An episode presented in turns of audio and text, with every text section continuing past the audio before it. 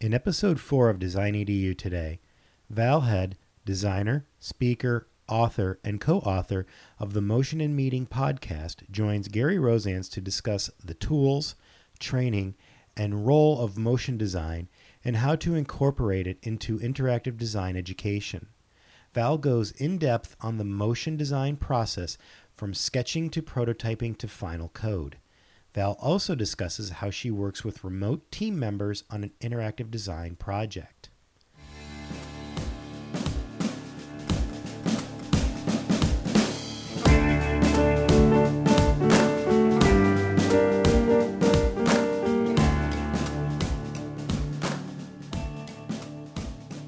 Hello, and welcome to Design EDU Today, the podcast series discussing what is necessary to be a successful designer in a contemporary, screen based interactive world.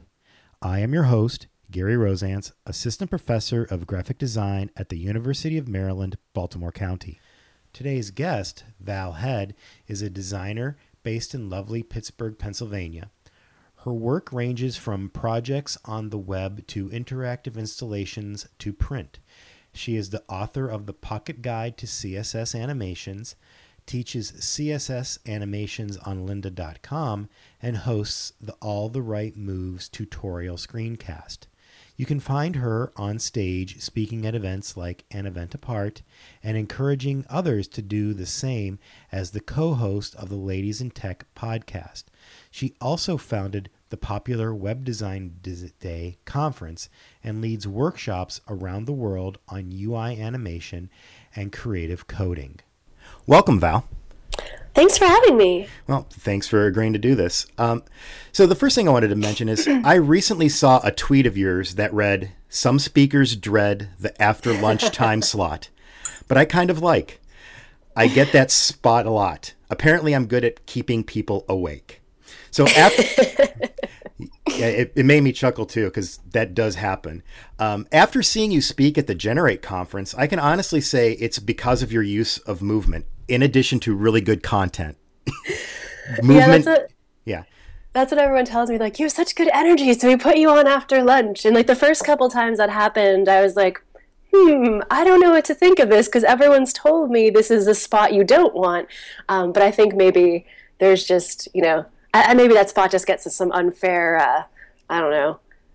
Uh, people just kind of are down on it unfairly because it's it's a perfectly good spot to have. I like it.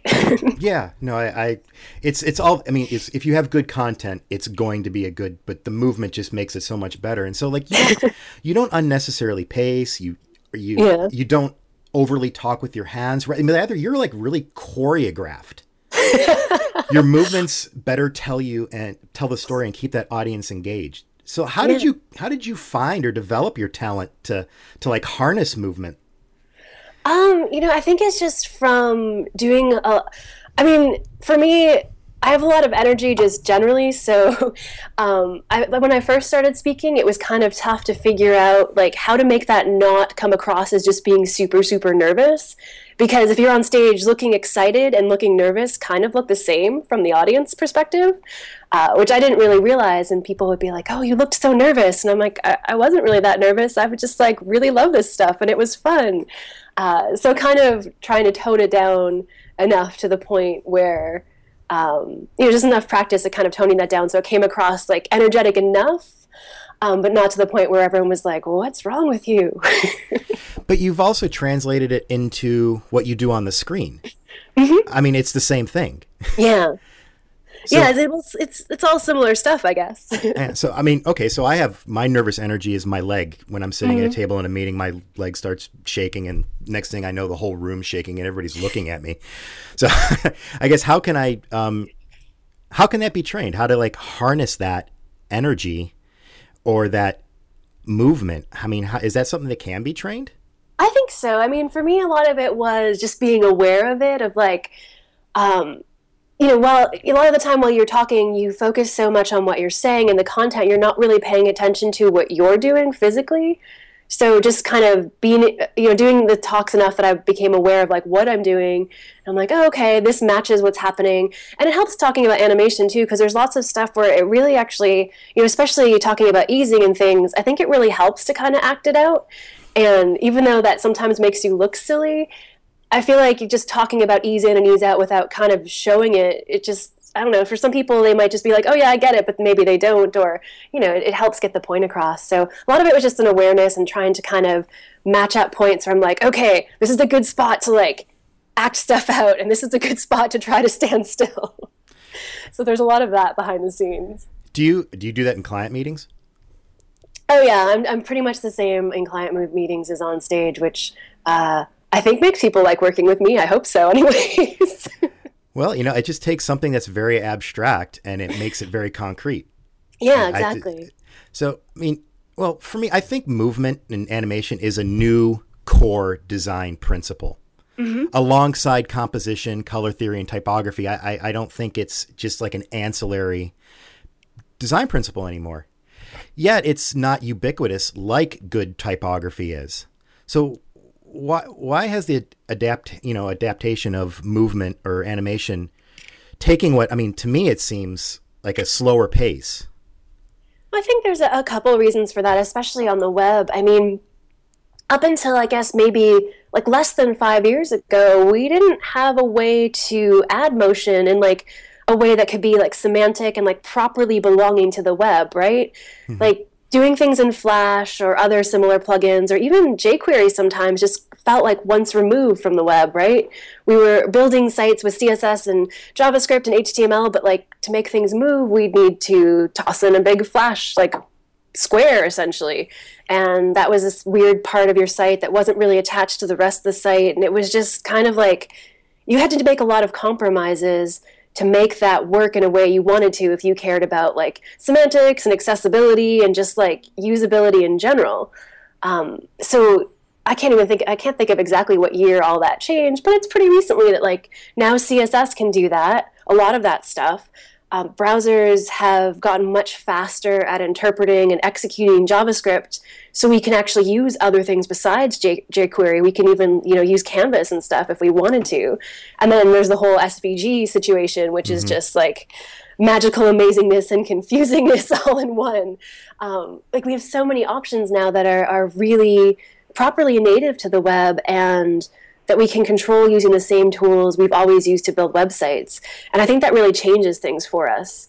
You know, it's like we can use the same tools we always had and we've always used to do this new thing, which is, I mean, new to us, maybe not new to everyone.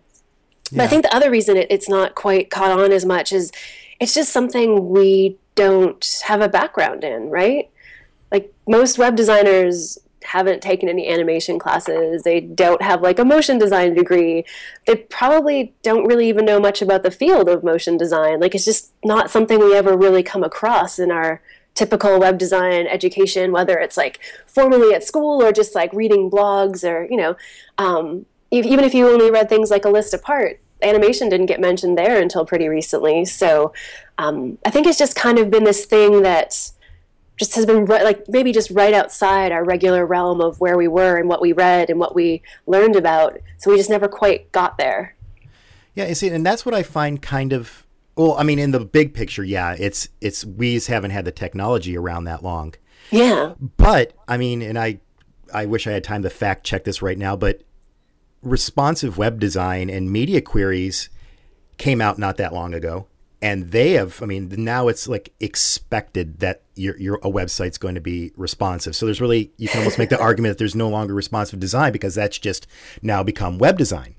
Yeah i think they were they were tweeting about the five year anniversary of the article i think yeah. a couple months ago. So probably about five years yeah. Yeah and so animation's been around if it wasn't adopted in um you know back in internet explorer 9 it's like shortly thereafter mm-hmm. right I think yeah, it's been probably maybe four or three years that we've really been able to use it. Um, you know, because a lot of it's the older browser stuff and everything. Yeah. Um, but I think it's you know the, uh, on top of those other two things, animation kind of also just had a really bad reputation on the web, right? If you talk about yeah. web and animation, people are like, "Oh, skip intro, banner ads, ugh, yuck, get me away from that." You know, it's not. Um, it kind of comes with its own baggage in that sense too, uh, which is uh, maybe unfair. I, I kind of I mean, well, it is un- it's unfair, but also not unfair. Like there were some terrible skip intros. There's some really awful banner ads. It's totally true. but I feel like we can do so much better than that. And, um, you know, ignoring it because of what's been done in the past is kind of, I don't know, it's not really the right thing to do. we should look, you know, we can change that and do way better things now. So why not embrace it and try it as opposed to just be like, well, it was crap before, so we're not doing it anymore. Yeah, no, I, I agree with that sentiment because I can't remember what what blog or or what article I saw it in, but somebody broke out the 1992 version of Apple's original homepage. Oh, it was awful. And if we had stopped there because it was awful and because nobody knew how to use, you know, the technology the way they could print, we would be stuck in that rut of still having that. But you know, people like pushed the boundaries and pushed forward with it. And so I'm just so kind of surprised, you know, animation and, and um, movement don't fit into that same mold. Yeah, I, I, think maybe it's partly that people feel it's like a little bit of an extra thing too. And I know I've yeah. been told this um, when writing articles or pitching articles and stuff is people feel like things like responsive design is like very important in like fixing a serious problem, and they still feel like animation is this kind of like extra thing you can maybe add if you want to, but they just, um, I guess, question the design value of it, which yeah. I'm like, well, I could talk to you a lot about the design value of it, but if you don't want to hear it, I guess I'll just take my article elsewhere. yeah. No, it, you know. Yeah, it comes down to me like I think I read somewhere your your most recent article you compared it to like good typography. You know, it's it's the it's a detail thing.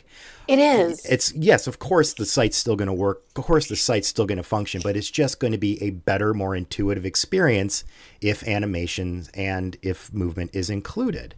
Mm-hmm. And you know, I think one thing that just always shocks me about that though is I teach web design, I teach responsive design, and you know, I start with the fundamentals. But students always, always gravitate anytime that they're doing their mock-ups towards putting in movement. They put in care they want carousels, they want light boxes, they want parallax scrolling. They want all of that before they even focus on, you know, typography. Yeah. So it's like almost I think they equate movement as like mm-hmm. content or in replace of ideas. Yeah. so how do you get these new designers to focus on content and layout before enhancing with movement or do I have it backwards? Maybe movement is where to start from in animation. I like that they're trying it out because I, I feel like even if you're if you're going to it first, and even if you're doing it like I don't, uh, for lack of a better word, wrong, or maybe it's not the best choice, the fact that they're going to it first, I find very encouraging because that's like the opposite of what most working professionals are doing now. It's like the last thing they'll look at. Mm-hmm. So that gives me some hope that like we will change our outlook on this. Um, but I think one way to to get them to kind of focus on the content and make them fit is to just ask, you know, why is that there? You know, why is that moving? And if you can't answer that, maybe it doesn't need to be moving, or maybe you just need to rethink what's moving and why and when. Um, because if you can't answer why it's moving, then it doesn't really have much purpose. Kind of the same way if someone asks you, like, why did you pick that headline typeface? If you have no explanation or no, like, and the reason can be anything from like this huge long essay about like how the designer of the typeface lived in the same era as the subject of this article or it could just be like it had really strong corners and nice parallel lines, so it fit with the clean. You know, like it could be. There's a huge um, gamut of explanations that are perfectly legitimate design explanations, um, but you just need to have have thought of one or have one. yeah. I mean, I, I also feel bad too because I, I like the fact that you're right. I mean, you should be excited. Like every student wants to have something moving across the screen whether it's for the right reasons or the wrong reasons, they, they want something animated. I guess I come like the frustrating part for me is like, well, you can't even adjust the uh, the the margin and the leading uh, on your H one elements yet. Yeah. but I guess they probably want like it's the same thing as like wanting all the typefaces on your web page. Eventually you realize that no matter how much you love type, you should maybe just you know, limit yourself to a couple. that I don't, you know, that I'm surprised I I don't have this overabundance of wanting to use oh, typefaces. Wow. It might be just because that's how I start off. Like the first project of the, yeah, know, I start off with it's a single. We're gonna do it mobile only, so we do it in this long, tall, narrow column, and we pick four typefaces, and mm-hmm. that's it. and they have to work in the system. So I, I guess you know they haven't had any experience, so whatever I say to them, they think is is the right thing to do. so oh, I have to be, good. Well, no, it also means I have to be extra careful, do my homework twice as hard to make sure what I'm saying is standard, is you know the best way to go. Yeah. So, um, this is a a large question, but mm-hmm. what is your working process um, for, I guess, working on a project or or when to apply animations, and how do you actually do it? Like for like in the early stages when they're doing wireframing and sketches mm-hmm. and mock-ups, how do you incorporate movement into that and animation in addition to everything else that needs to be shown? Yeah. Well, a lot of it, I mean, um, I, I work independently, so I yeah. tend to end up with a lot of different teams. So I kind of adjust my process based on um, either the client or the team's process, since I'm usually like uh, not the person completely in charge of everything, which is nice. Um, but I, I, usually I try to think of animation as early in the process as possible. I find that if you don't, um, you run into problems later. It becomes harder to implement or harder to kind of argue for, um, even just in the sense of like having time to do it if you wait too long into the project. You know, if you're at the end of the project and everyone's almost hit their cap of billable hours and you're like, and we should add some animation. People are going to be like, no, we don't have the time. This needs to launch. Uh, so the earlier you can start talking about it and discussing it, the better is if for nothing else to avoid that um, that situation um, but i like to start thinking about it even in just like the sketching phases of like how you know at the minimum like how could this brand or this product or whatever it is that the focus of the site is about like how could this be expressed in motion? What kind of motion would express the same values or the same message of this brand? And then kind of look of, look for ways to put that in there. Um, and a lot of the time it's the obvious things like buttons or like state transitions, you know, things like that. Um, and then to actually start putting these into um, usually rough sketches at first. Then when we get to the point of doing things like element collages um, and that kind of thing, actually adding like little mini storyboards in there of okay. like here's here's the behavior of the button and how it might animate. You know, just here's three cells effectively, things like that. Or if it's something like um, you know the way something might enter the screen or leave the screen, of kind of storyboarding that out. Um, and, and, not so much to demonstrate every detail of the motion in that phase, but really to have it to be something to talk about. Because usually, when you're presenting things like element collages, you're talking to your team or your client. So when you get to that part, you're like, hey, this is what I'm thinking about the motion for this particular piece of content or particular, you know, um, whatever frame or um, object in our, our design. Um, and then just kind of carry that through as you go. When you get to your in-browser mock-ups like actually have some of that motion in there. Um, or even what tends to work if i'm not on some of the projects i don't actually end up touching too much of the code so i'll create some little uh, motion mock-ups either in um, i tend to use after effects but i know a lot of other people use like flash or something whatever you're comfortable in. Of kind of take that little storyboard or those elements from um, you know, Photoshop or Sketch and actually try to animate them and just be like, here's how this would move and how it might actually look.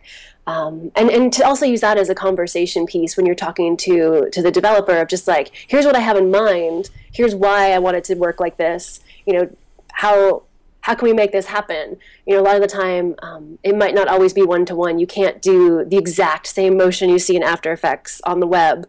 Um, you know there's after Effects is kind of a really fancy tool. You could make it do a lot of things you could never replicate on the web. So um, to use it kind of like as a, a, way to move things forward and a way to kind of show people what you're thinking versus um, doing that like pixel perfect thing of like make it look exactly like this or else. Um, and that's that's been a, a, pretty worked pretty well of kind of having it in there as early as possible, working to like a motion mock-up, and then getting to some kind of usable prototype, um, which is always tends to be the part where you end up finessing things a lot because you realize, oh, when I click on this and that animates like that, it's too fast, or it doesn't quite read right, or it doesn't feel like it responds fast enough, or that kind of thing. Um, so getting to that prototype as fast as you can in your process is pretty important too. Um, especially when we're animating interactive things. The sooner you can actually try to interact with it, the sooner you can figure out, you know, how good your motion is for interacting with and what you might need to change or adjust. I, you know, one one thing that kind of shocked me because I, whenever I get a chance, I like to talk to designers, especially ones that like just kind of graduated, just to see like, mm-hmm. hey, where did you know what could we have done better, and you know what were you kind of shocked at, and like one of their tools that they're that they're, she said, oh, I wish we could have learned Keynote. I was like, why would you oh. wish you oh. learned Keynote? She's like, well, all the animations, at least the iOS animations, are built, are or you know, like transitions in Keynote. Oh, like, that's true. Yeah. She's like, I'm designing a keynote all the time to just like mock up these animations that mm-hmm. we're, we're, showing to clients. And I was like, I I was my I didn't know what to say to that. I was just totally shocked that that was a a tool now. yeah, you know that's I've I've heard that from a few people that they do um, like motion mockups and stuff in Keynote, which and even like wireframes I think in Keynote, which I think is interesting. Um, I don't. I've never used it for that, but it seems like it's a really popular tool for that. Well, yeah. I mean, you, you're the tool that you mentioned, After Effects. That's what made most sense to me. It's like, oh, I could do all this. We could, I could, you know, show students how to do this in After Effects and yeah. get the message across. But but never... also, it's like After Effects is this kind of huge mammoth tool. Yeah. Like if you don't, I use it because I learned it in school and I, I kind of know how it works. But like if you knew nothing about it, Keynote sure sounds a heck of a lot more approachable than After Effects. Yeah.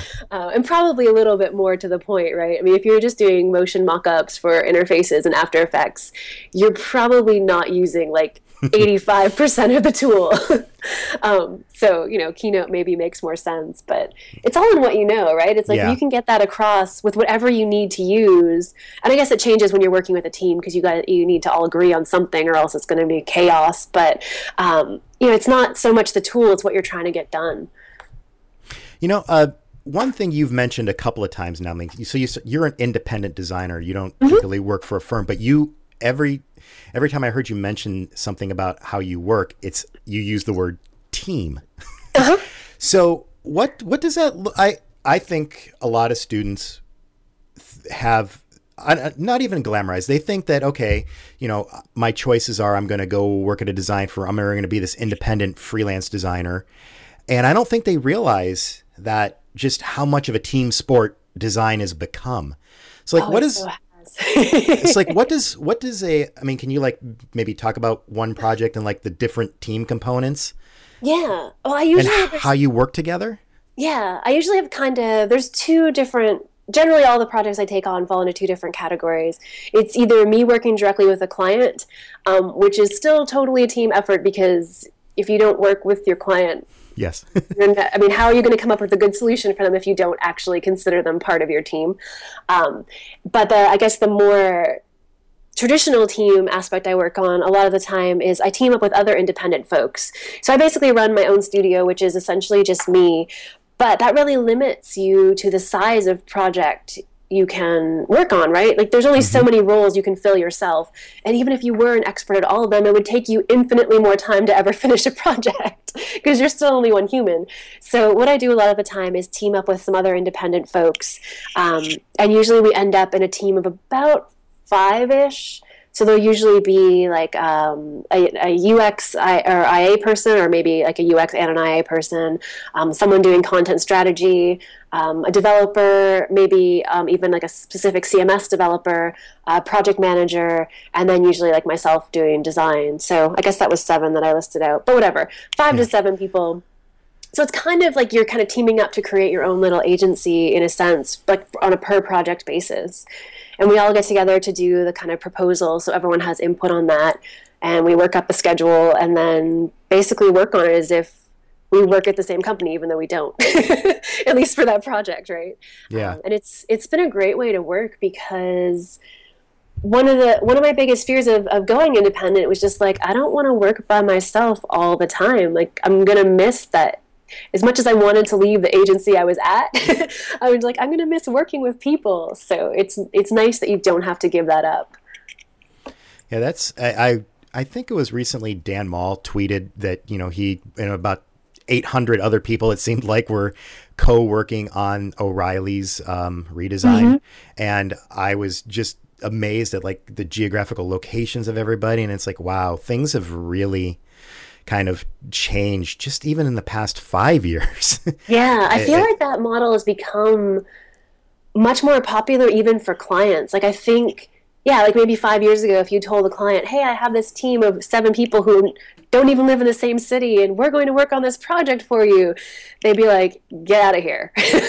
you know, they'd be like, "Nope, not going to happen." But uh, I mean, now that's not a crazy thing to propose. Yeah.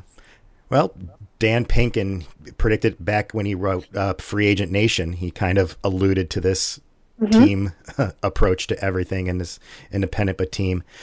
Um, so, one question I want to ask you about is so you teach at lynda.com Uh huh. and you host All the Right Moves tutorial screencast. So, as a traditional offline educator, I, I find myself acting like Gollum. And so I have these, these conversations with myself that I'm not covering enough skills in the classroom. And that's why there's this need for this online education and, and these workshops. And that's why they're growing. Then I come back to like, well, no, I teach at a four year design program. I have maybe 11 or 12 classes total to teach everything that an entry level designer needs to know Yeah. and I just don't. And like sometimes I feel like, well, you know, we're failing because we're not covering enough, and these other areas are picking it up. And then other times, like, well, no, we just can't. Like, what's your view on, like, kind of how we're doing? I mean, Mhm. are we doing enough? Is that why this, you know, Lynda is being been so popular, or No, I think I think it's more what you're saying of, of that you like as a school and a four year program, you can't cover absolutely everything. It's just impossible. So I think that these other things kind of fill in those gaps. But also I, I think they're aimed at a little bit of a different audience as well, right? Like not everyone can go to a four year school and get a four year degree. Or even if you're someone who has a degree and it's like, I've decided I'm changing my career to this web design stuff. Crap, what do I do? you know, for, it's nice to have that those other options of like, oh, you could do Lynda stuff, you could do Treehouse or whatever. Um, I don't think.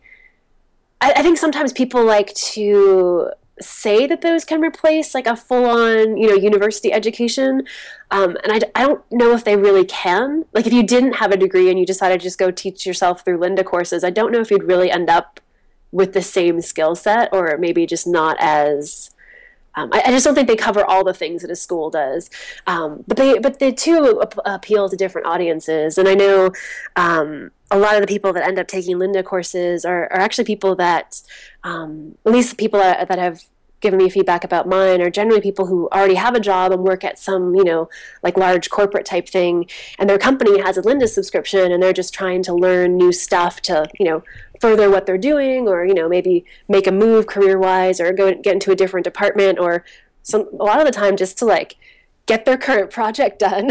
Yeah, like i need to learn this thing because I, I know i need to do it and i have no idea how but i have to do it for this project. So um, so for those things and then the workshops and like the screencasts and stuff the main reason i do it is um, the biggest one of my favorite things about this industry and the web design industry in general is just how open and sharing everyone is. Like i feel like i wouldn't be doing this today if Mhm. i hadn't gone to like you know gone to like meetups and read blogs and, and just like run into these people who would just share what they knew basically just for the sake of sharing and making things better for everyone um, which i don't think is actually common in many other industries which is just feels so weird. So a lot of that stuff i just do because i feel like i've gotten so much from people's openness and sharing like Yep. especially early on in my career. And like if i could do that for somebody else just by sharing what i know and you know spending a few hours recording a little video like that's pretty great. I, I want to do that. So that's my main motivation for doing all of the uh, um, you know like the blog and the videos and all that kind of stuff yeah. See, I get, I, I guess, just you know, you, it's real easy to get blinders on, and I forget that so I'm always looking at it from a student perspective, like you know, Mhm. right out of high school. I for, I mean, I wasn't even a tra- I didn't start going to school into my into my late twenties, so I, I forget that other that that segment exists, and Mhm. that's that there that is serving a huge need for that. That just traditional education just isn't meant for or isn't Yeah. easily accessible. So I kind of forget that. Um, this isn't a, a very deep question, but what are some of your favorite exercises for teaching people for motion and animation and, and movement? Um, well, my very favorite, oddly, the very favorite exercise in my workshops is, is animating a robot um, with CSS, which sounds silly because it has nothing to do with interfaces. But the main reason I, I, ever put it in was to give people the feel of what it's like to have a bunch of CSS animations, like writing a bunch of keyframes and having them work together. Mm-hmm. Uh, because that's a big challenge. And I had this robot that I drew, and I thought it would be cute to make him dance. and I figured I'd use it like one off in one workshop, but it's like everyone's favorite exercise. So I've had to redraw the robot a few times, make him SVG now, but he stuck around for a while. Um, which is pretty funny, uh, but it, it is a good exercise to get a feel for like what it's like well for two reasons to feel, get what a feel of what it's like to have multiple animations on multiple things and, and how to make them work together because uh, it's very different in css because we don't have a visual timeline so you have to keep that all in your head essentially. Mm-hmm. and then secondly to like it's pretty easy for us to all imagine a robot dancing and i think this is maybe why this exercise works so well is you can imagine what he should do. So it's really easy to think of what the motion you want is and then you just have to do the work of how do I write that in CSS. Um, and, I, and I think a lot of the time when you're presented with something that's maybe less silly or has you know when you're um, you know something I guess with more weight on the end decision. Like if you're like I have to animate this form and it has to be really good and everything, you kind of block yourself from being able to do it, right? Because you yeah. put so much pressure on yourself. Like it has to be perfect, and like that's just that's hard. so um, I think I think that exercise works really well because there's none of that expectation, and then we move on to doing some actual like real interface stuff. But that's always a fun one to start with, and um, I have I have a nice little I, I do little screencasts of, or screen cap captures of everyone's robots. I have collections at the end of every class of a bunch of dancing robots. And see, like it goes back to my students are just fascinated. The first thing they want to do is start moving things around the screen. So it, I yeah. Dancing robots, they would they just go ooh and ah when I pull up CodePen and I show them, look at all these CSS animations that we're not going to learn, but I really hope you do on your own. Yeah, and but I mean that's part of that's part of education too, right? Of just showing people what's out there. Like I feel like I know for me when I first started university, I had no idea graphic design was a thing you could go to school for. which makes me sound kind of stupid, but I was only 18, so you know. but it's like if, if I hadn't had someone like tell me that existed, I probably never would have gotten into this. So I think that's still good of showing people little things of like, you could do this. We're not going to talk about it, but if you like it, go find out for yourself. Yeah. No, I mean, I have to because there's just so much. It's unbelievable.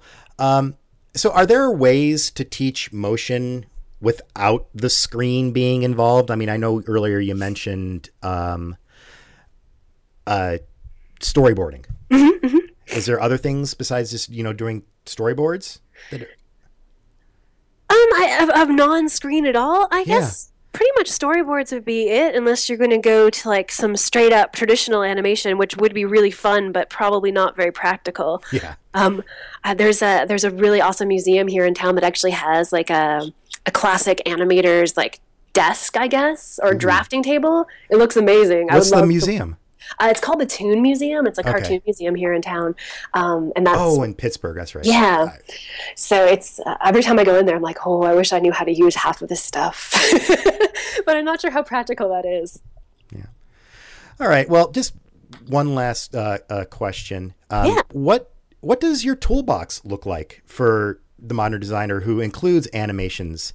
Because I know there's like a bunch of little things you can use to make writing CSS keyframes a little bit easier. And we talked about, you know, like Keynote and After Effects. Was there other things that you have in your toolbox that maybe would be yeah. helpful? Or like on the code writing side. Well, on the design side, it's definitely things like After Effects, and um, I should probably try using Keynote more for this. I might be able to save myself a ton of time, but mostly it's just an excuse to open up After Effects, right? You're like, oh, I remember this; it was so fun.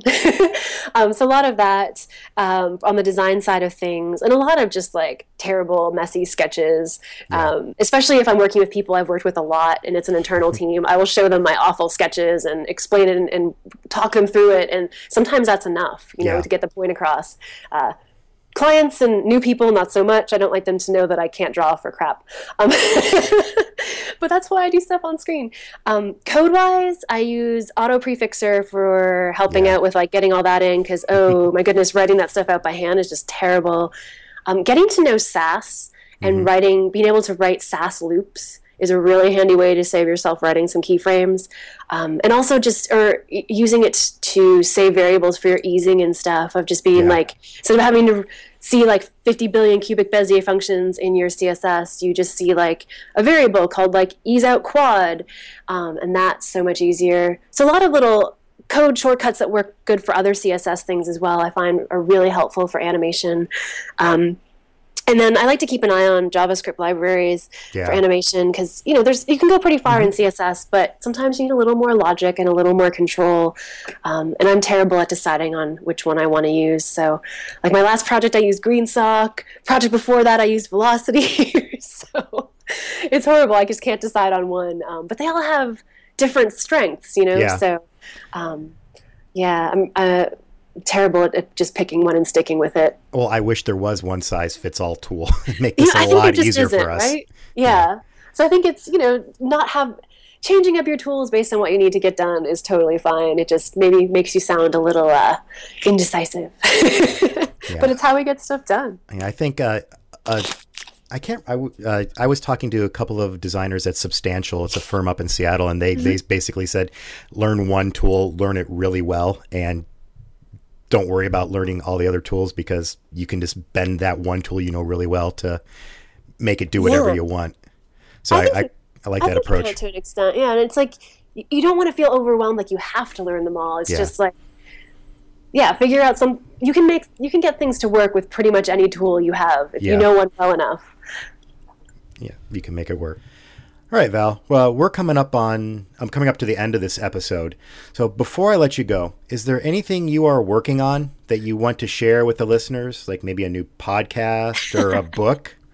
Yeah, actually, I have uh, both of those things. Uh, my friend Cennydd Bowles and I just started a podcast called Motion and Meaning, which might be of interest to your listeners. It's all about um, you know how we take motion design principles and apply them to our work as people who do digital design, and that's been pretty fun. You can find that at motionandmeaning.io, and hopefully very soon in the iTunes store or iTunes podcast listing, I guess, as well, because you can't buy podcasts, so it's not in the store. Anyways, and I also um, just announced that uh, I'm writing a book for Rosenfeld Media, and it's called um, Designing Interface Animations, and it's kind of about similar stuff, really. Um, getting into a little more detail, obviously, than the podcast about how we use motion as designers and how we can use it well. So I'm really excited to get all that down in book form. It's going to be so awesome to have it all in one place. Um, can you give like just a little bit, a little bit more? Give us a little bit of more of a hook on that one. Just a little bit more details, like some of the like potential chapters or anything like that, or has it not been worked out yet? Oh yeah, yeah, I totally can. Um, we well, basically the main purpose of it is to be kind of like a crash course in interface animation and motion design theory for folks who work on the web because we generally don't have that. Uh, and my main goal is to provide really great resources for anyone reading it to create animations in their own work that have both purpose and style. So that's kind of the main the main thing.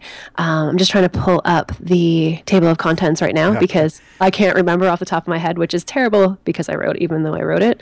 Um, well, it's it's quite all right. I I'm, I can't remember half the things I wrote down the other day. That's why we write them down. Exactly. Well, that's definitely exciting because it's why you're looking that up. That's going to fill a huge, huge void. At least when, I think so. In terms of, I mean, I'm coming from the educator perspective where um, I can find a thousand different books that I could use in the classroom for HTML, for CSS, mm-hmm. for user experience.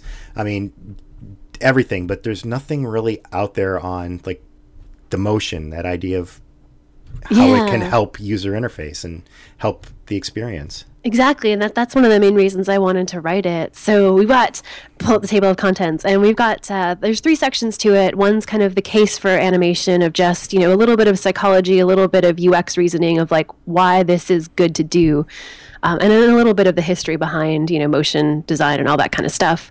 Um, using animation to, si- to solve design problems, uh, where I break down kind of uh, well, actually exactly five different ways animation can actually help solve some design issues we get into when it comes to interfaces and how it can help and how to pull it off.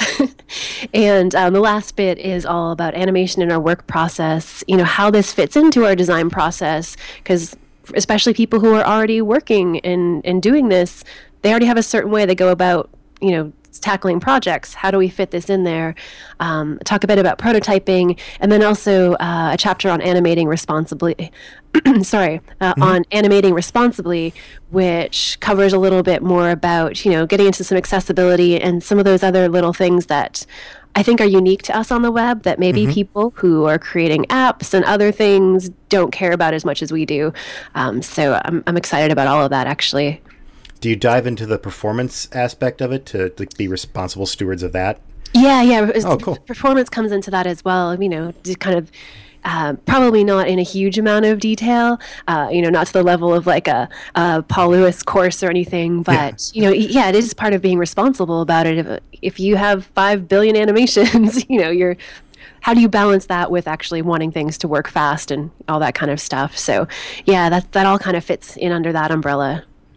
Well, that's fantastic. Wait, what's uh, once again? What's the name of the book? The book is Designing Interface Animations, and uh, it's coming out on Rosenfeld Media in well, not until 2016. So, thankfully, so I have a bit of time to finish writing it. yes, yes, but it, it that'll that'll creep up on you.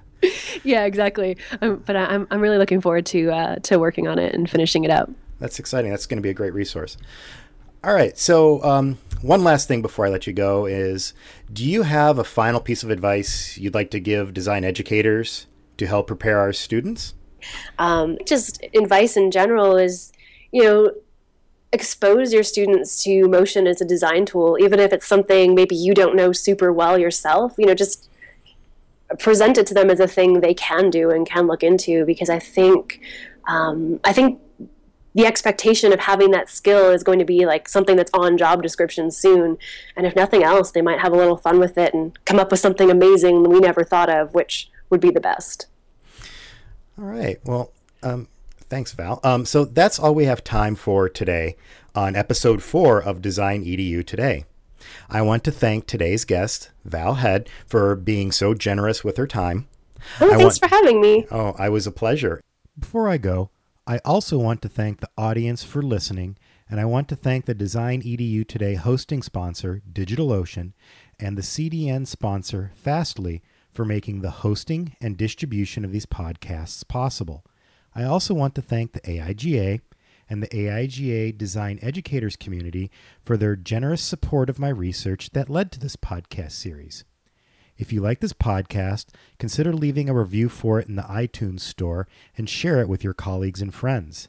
To discover more about the Design EDU Today podcast and read the session notes and transcripts, visit the show website at designedu.today. To keep up with new show releases and updates about the podcast, visit the Facebook page at facebook.com forward slash Design EDU today or subscribe to this podcast through the iTunes and Google Play Store. Finally, if you would like to suggest topics for future episodes or give feedback to help improve the show, contact me through the show's email address at hello at designedu.today. Once again, thank you for listening to Design EDU Today.